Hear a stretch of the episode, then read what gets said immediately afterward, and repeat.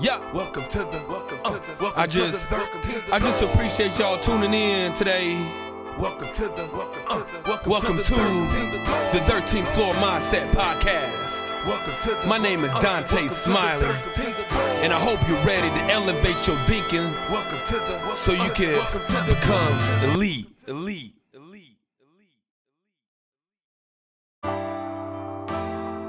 If you enjoyed that podcast, please subscribe to the channel if you have not yet. If you already have, I thank you. And then after you do that, please leave a five star review in the review section.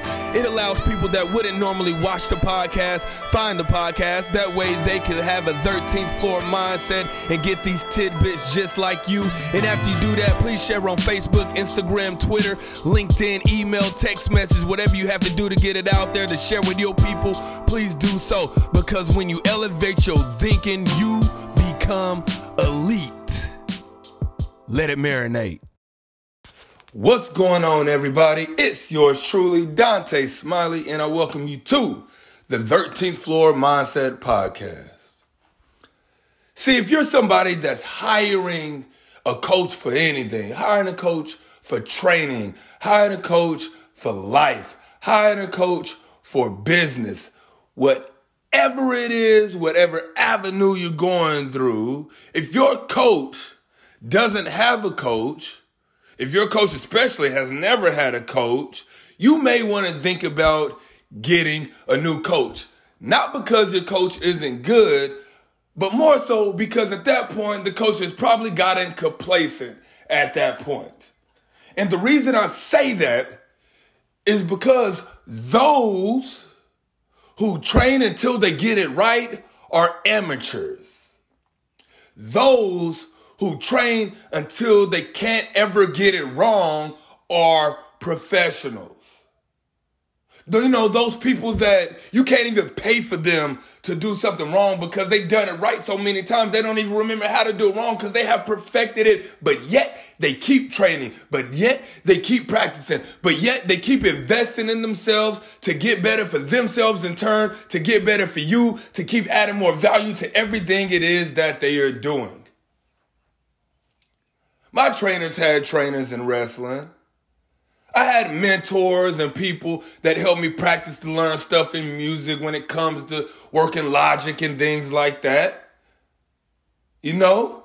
In business, I have coaches. In fitness, I have coaches, and I'm a fitness coach. I'm a business owner. I'm a wrestling coach. I run a studio.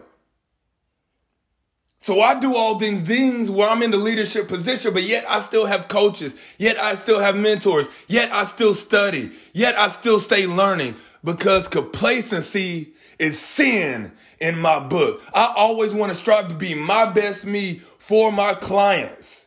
The better I make myself in everything that I do, applying what I don't know because I learned it from somebody else, which is why I hire coaches, then I'm able to funnel it down to my people and stay giving them even more value as time goes on.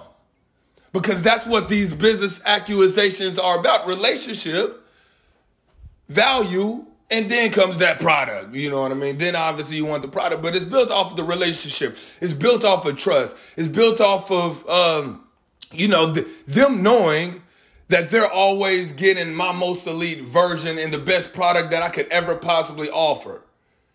And for me to be able to do that, I have to stay learning. I have to stay growing. I have to stay invested in myself one way or another. Every single one of my coaches has a coach. Whether they're hundred thousandaires or whether they're actually millionaires that are in my life. Or whether they are, are fifty thousandaires. It doesn't matter.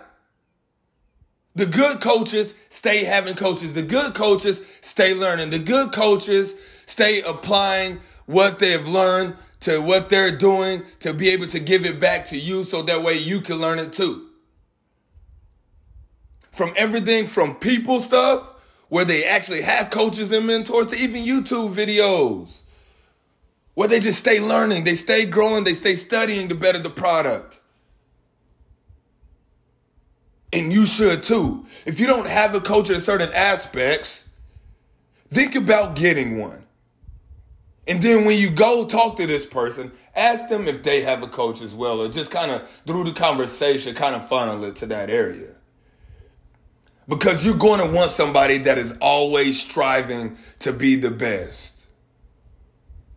Because once again, those who practice and train to get it right are amateurs. Those that practice and train, that practice and train, sorry, till they can't get it wrong anymore are professionals. And then they keep practicing. Then they keep training. They don't leave any gray area for somebody looking like, ah, there it was. Nah, nah, nah, nah, nah. You can't pay them to get it wrong. Period. Now go be great and let it marinate.